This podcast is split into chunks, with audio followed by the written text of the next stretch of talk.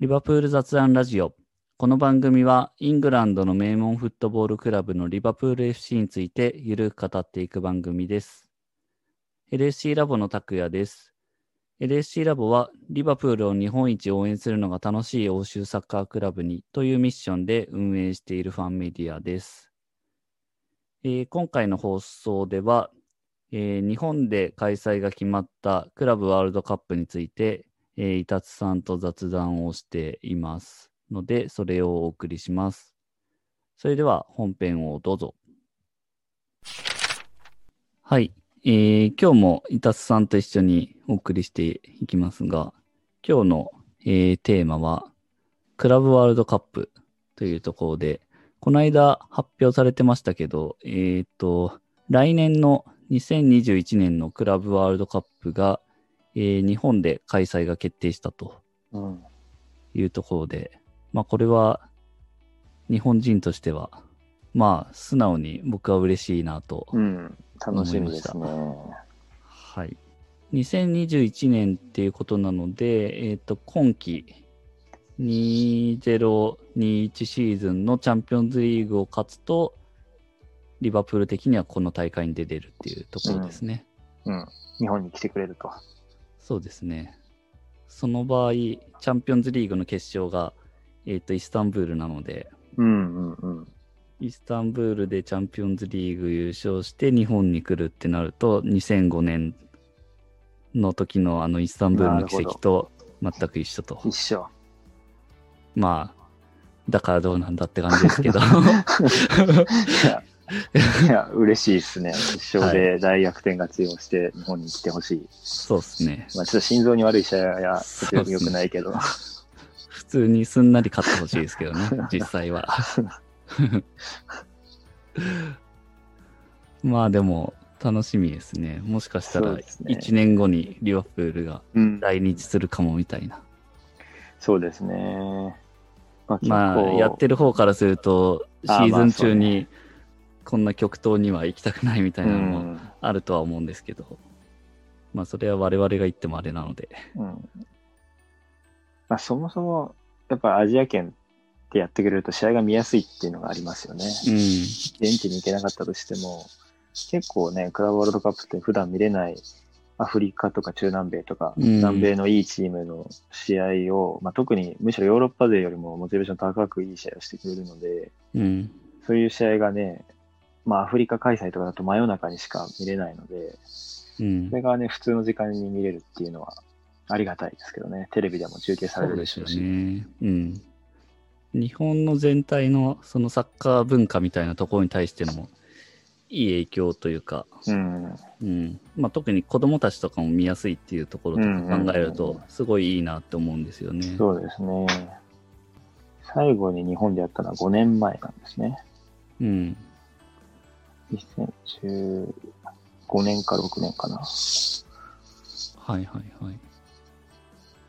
多分、バルセロナが来た年かな。違うかな。僕見に行ったんですよね。おおすごい高かったですけど、チケット。ー。なんかどうしてもね日産スタジアムとかですかあ、そうですね、日産スタジアムですね。ん。どうしてもこう、メッシとかネイマール見とかないともったいないんじゃないかみたいうんうな。んうん。でも、準決勝だけ見に行ったんですけど、準決勝メッシもネイマールも欠場で、 ああ。まあ、唯一アンフィールドで見たことあるスアレスがハットトリックしてましたね。すごかったですけど。おお。スアレス生で見れたのはいいですね。ああ。バルサとはいえ。まあそうで すね。すごかったです。まあラキティッチもすごく良かったですね。っうん。ていう、まあかなりいい思い出にもなるので、そうん、れがリバプールだとなお嬉しいんですけどね。そうですね。リバプールは、去年、去年っていうことになると思うんですけど、クラブワールドカップも優勝してましたし、うん。あの時はカタールカタールででしたすよね。。うん。まあ、あの時もすごい過密日程で、まあ、そうの、ん。大会に出ること自体、いろいろリバプールファン内でもあったと思うんですけど、まあでも実際出て優勝したらすごい嬉しかったんで、うんうんうん。まあ、この大会の存在自体いろいろ うん。あれですけど、うん。トロフィー取ったら嬉しいですよね。そうですね。まあ、なので、出るため、リバプールが出るためには CL うん。勝つと、まあ、決勝トーナメントがより楽しみになるというか、うんうん。おまけ付きっていう感じで。うん。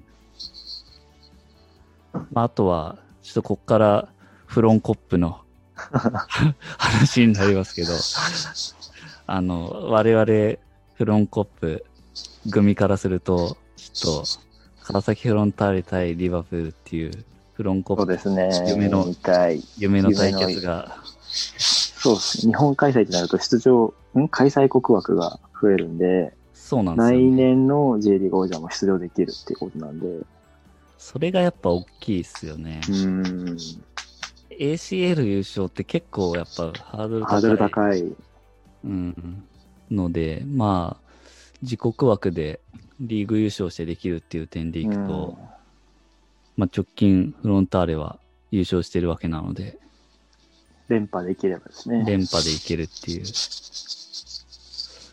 これなかなか多分もう、この先考えてもこんなチャンスあんまないんじゃないかって思うぐらいのいや、これ出たら、確か前、ネボさんとかとのラジオ、あの、この回、ラジオでも話したと思うんですけど、それが実現するかもしれないっていう、うん。うん。ユニフォーム半分に、ちょっと作らないといけないですね。バック、バックスタンドの最前列に。最前列でちょっと目立つ位置でアピールしたいです。いやた、だ、これチケットがね、難しいんですよね。なんか、はい。多分熱狂的な人たちを集めるようにできてないんで、僕が見に行ったバルセロナ戦も、うん。すごい階層の上のところに熱狂的なおじさんが一人座って、一人で声出し続けてて、あなんかゴール裏とかで設定してあげればいいのになってちょっと思いましたけど、あ、まなある、ほど。実際どうなるかですね。うん。確かに、こう、そういう試合のチケットの売り方って難しそうですよね。やっぱ FIFA だし、ワールドカップなんで、うん。なかなかチケットのクオリティというか、普段 J リーグだったらめっちゃ安い席がすごい高い価格になるんで、うんどうなるか、ちょっとね、その辺も頑張らないといけないですね。そうですね。自由席とかっていうのも当然ないと思うし、うん、うん、その応援ゾーンみたいなのも、うん。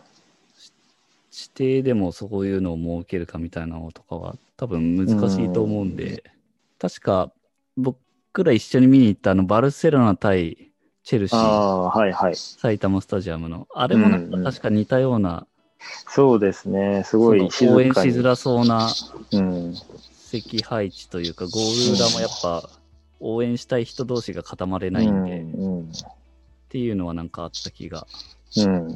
しますね。まあでも実際来ることになったら、リバプールファン同士で固まりたい感はありますけど。そうですね。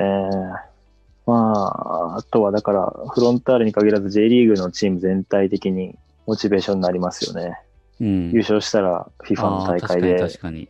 いろんなチームと試合ができるっていう、確かに。しかもそれが日本でそうなんですよね。できるわけなんで、それ確かにすごいモチベーションですよね。うん。まあ、特に前回、鹿島、鹿島アントラーズがレアル・マドリーとすごいいい試合をしたので、うん。あれも続けたとったですよね。うん。本気を出させたって感うじの。ん、ああいうのは多分、他の J リーガーにも刺激になると思うう。ん公式戦ですからね、親善試合そうですじゃよなくねて。そううん。